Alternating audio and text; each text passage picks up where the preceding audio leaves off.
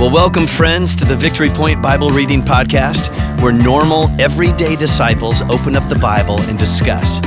We don't claim to be theologians here, but no one ever said you had to be to read and interpret and apply the Word of God to your life. So thanks so much for joining us today, and here's your host.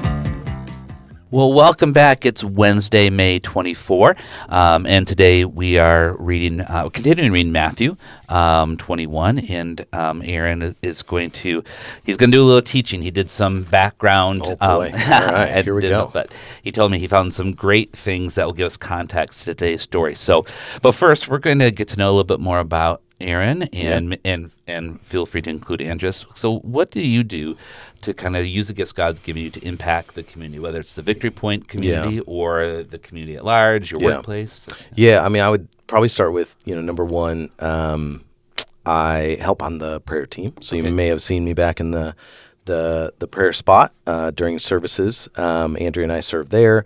Um, also started serving in kids, and I okay. realized that's a little crazy because I have four of my own. Yeah. Um, but I am very passionate about the next generation yeah. and discipling them. And I know, although I'm exhausted, and Sunday yeah. comes, and I'd love to hand my children to other folks. Right. Um, I just know that it's our it's our duty like mm-hmm. it, it, to be obedient to God and discipling the next generation. So I'm hanging out with your kiddos uh, as well out there, um, and really do love it. And uh, I think was a couple weeks ago we built uh, we built the temple. We built a big fort oh, with wow. the uh, fours and five year olds. Okay, uh, got to climb through there and bring our treasures into uh, the sanctuary, uh, etc. Um, so that's super fun. And then I think just from um, you know living out as a as a believer in in my uh, business context, and okay. so I actually work in an industry that's that is very light on Christians. Oh, sure. um, so climate, climate change, climate science. Um, you know, I, I, find myself most of the time the only Christian in the room, uh, and in I'm likely the only Christian at my company, and okay. so uh, I work with mainly European um, uh, folks right now. And so I've actually had some really amazing conversations with some coworkers oh, awesome. just in the last few weeks um, where it's like foreign language. They just don't understand. Like, wait, so you and your wife seem to have the same beliefs, like yeah. religiously. That's that's cool. and yeah. I'm like, no, yeah, totally. It's actually yeah. that's the foundation of our marriage. And they're like, oh, I wonder if I wonder like I had one coworker that said, I, I don't I don't see how that could ever happen for me and my partner. Really? And it was such like a, a, a, unique idea. And so we just got to talk about like, what does that mean and, and why? And, and, you know, basically get to share the gospel. Oh. Uh, and so I think if we're all looking for ways to do that within our work, um, I mean, that's where we're spending 80% of our time anyways. So right. like, uh, it's a good opportunity for me. I found myself in a cool mission field, uh, yeah. honestly, and I think the the business world or teaching, I mean, yeah. massive, right, for you. Right. There's just an opportunity to love on people and and yeah. show them something different than just tell them something different.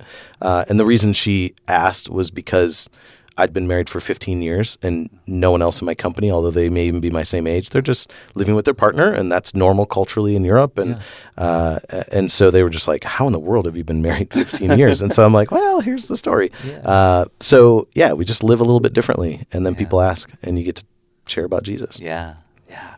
Well, it's kind of it reminds me of what you're talking about earlier about living like Jesus, that that humility, um, that just but you let your actions speak for yourself. And so those conversations opened up. Yeah. Um, you didn't have to go with the mindset of, okay, I have 15 minutes with this person. I'm going to give them the gospel. I'm going to yep. preach. I'm going to pound it over their head. Yep. You just lived your life and then were responsive to the Spirit's, yeah. you know, opening. And so yeah. that, that's so cool. Yeah. yeah. And even, even the context of the, the, like sustainability and climate yeah. uh, that I work in. The reason I got here was because I worked in safe drinking water, disaster relief, and anti human trafficking for a number of years.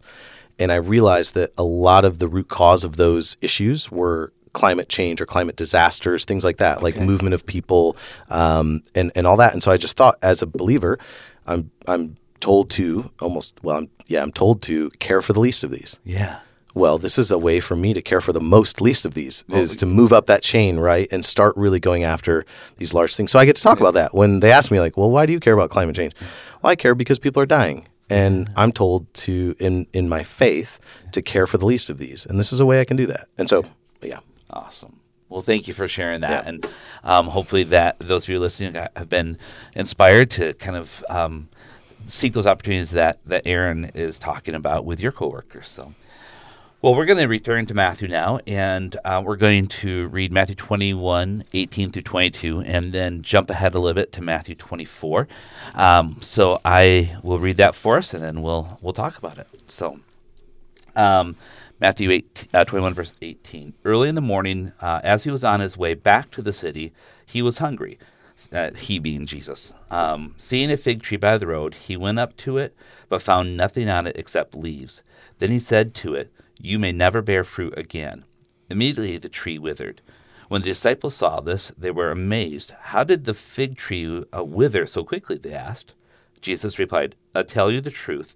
If you have faith and do not doubt, not only can you do what was done to the fig tree, but also you can say to this mountain, Go throw yourself into the sea, and it will be done. If you believe, you will receive whatever you ask for in prayer. And then flipping over to Matthew 24, 32. Uh, now learn this lesson from the fig tree. As soon as its twigs get tender and its leaves come out, you know that the summer is near. Even so, when you see all these things, you know that it is near, right at the door. I tell you the truth, this generation will certainly not pass away until all these things have happened. Heaven and earth will pass away, but my words will never pass away. All right, so All right. teach us about fig trees. Oh my goodness. Well, um, I think there's two things that that kind of stick out. Uh, the the first thing is about the disciples understanding kind of um, the power of prayer and the power like Jesus is kind of giving an example. Like they're like, wait, how did you do that? That's crazy. Their minds are blown. Um, so we'll come back to that. But first, when I when I briefly studied kind of uh, fig trees, because I don't know, I don't know a ton about fig trees. I don't know about you, Steve. Nope. but when I studied it, um, I found a commentary about it, and so what it said is typically the fig fruit is formed first, then the leaves uh, come on the tree. So if you see a fig tree with full leaves, as Jesus did in this story, you would expect to see fruit as well. Okay. And this time he was saying Israel had professed righteousness and had maintained kind of all external forms of godliness, basically the leaves. Yeah. They'd done that. They dressed it up. They knew how to make it look pretty, but rejected the Son of God, therefore lacking the true fruit hmm. of righteousness. So he was looking at the tree and thinking, this is exactly like Israel, or this is going to be kind of a, a, um, a word to the nation of Israel. You've done all the righteous things that you think you should. You've, I mean, we've seen this in a couple of these other uh, scriptures that we've read this week as well.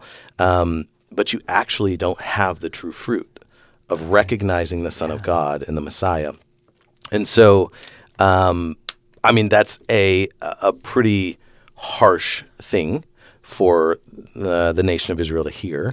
But he is calling that out, and I think in the second scripture that you read, like you know, he's saying like you know, this generation's gonna gonna go like th- this. This has to happen. Essentially, we can't have trees with just leaves. There has to be fruit.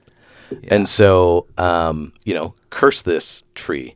Well, curse Israel for not having the true fruit. Um, and that was a, I, I thought that really explained it well for me. Like, Yeah. and I would have never known that you know the fruit, uh, the tree actually a fig tree bears the fruit first, then the leaves. So by seeing it leaves full, no fruit, it was it was quite a good example of kind of where they stood. And now I would say that that's a that's a, a difficult example of of we need to look at our own lives. We need to look at our own Western, maybe church right now, and go: Do we have a bunch of really beautiful leaves, or do we actually have the fruit as well? And I think it's a good barometer. Yeah, you you kind right. of gotta you kind of gotta look at that. Yeah. Um, so uh, yeah, I don't know if there's anything you that that says that to you, or anything you take out of that as Yeah. well.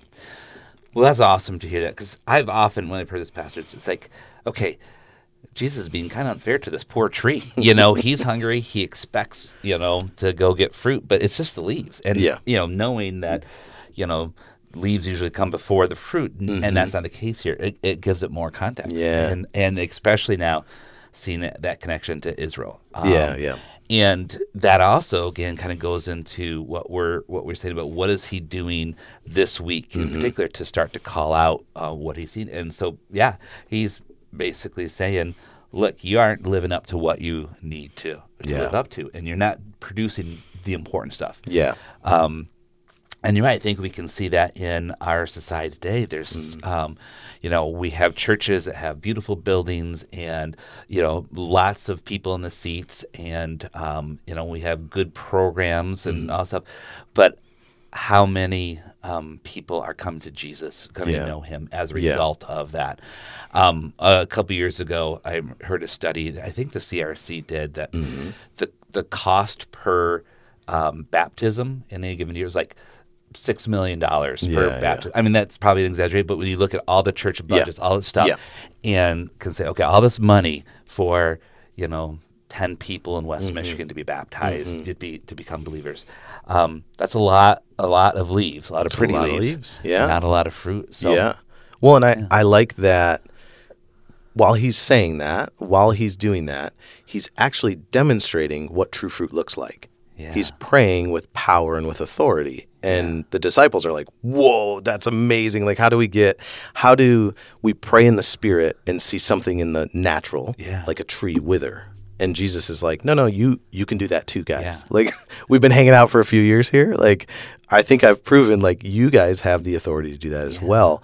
And so, uh, I think that was a I think that was a big thing that he doesn't just call out injustice. He doesn't just call out the the leaves and the the ornamental religious rituals. Yeah. He also then demonstrates here's how to do it. Yeah. Like here here's here's a, here's how you should be um, growing in fruit, right? Growing in faith.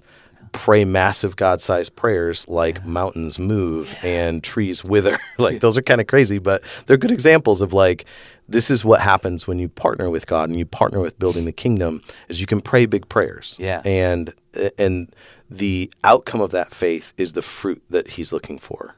It's not the leaves of the fig tree, it's the fruit. And so I love that he's like, yo, disciples, get on it, Yeah. dude. Like we Yeah. we've been here, like you guys should be praying this way. And literally within, you know, four or five days, they're not gonna have him. Right. And he's like, You guys get it. Like you can pray for mountains to move if you have this type of faith. So I'm super challenged by that. Yeah, yeah. Well, that's something that too that I picked out. Just that you know he is transferring his power, if you Yeah. will, Yeah. um, to the disciples, saying, "Look, um, yeah, in a couple days I'm gone, but you need to this. You can do it. You Yeah. have." You know, whatever you ask for in my name will Mm-hmm. happen. Now that's not a blank check to you know pray for whatever you want. Yeah, yeah, but, yeah. but it's within you know within the will of God, and Yeah. if you ask for it, um, we're going to talk. I think it's in tomorrow's passage. Uh, maybe it's Friday's about authority. Whose Yeah. authority does Jesus speak with? And this is a, I think, a clear um, time where he's saying to his disciples, "You have that authority through Yeah. me. You can tell a mountain to get up and move. Yeah. you know, and jump in the lake. Yep. Um, Yep. yeah. I think also um, one thing that I took away from the second passage where Jesus says, you know, heaven and earth will pass away, but Jesus' words will never Mm. pass away. Um, that just gives us faith and confidence that what he tells us Yeah. Is true and will last. Um, Yeah. There's so many things we hear in this world from people that they come and go, Mm-hmm. right? And but what we hear, what we experience, what we get from Jesus, we know will last. Um, and and that gives us maybe the the confidence we need then to be able to live out that and to to Yeah. use that authority He's given us. So Well, and uh, that's almost a great spot to stop. So my, I guess the one thing I wrote down as like the big takeaway: yeah, forget about looking shiny. Mm. Get the fruit. yeah, Believe bigger, live bigger, pray bigger. yeah, yeah. That's good. There you That's go. good. I like the the pray bigger part. Yeah. So. Yeah. Well, th- that's that's awesome. That's your challenge, then, listeners. To um, don't worry about being shiny. But Yeah. Pray big, God-sized prayers. Love it. All right. We'll talk to you tomorrow. Well, thank you for joining us today for the Victory Point Bible Reading Podcast. We hope that today's conversation was helpful for you and encourages you in your daily walk with God. If you have any questions or thoughts to share with us, please email us at info at victorypoint.org. We would love to hear from you.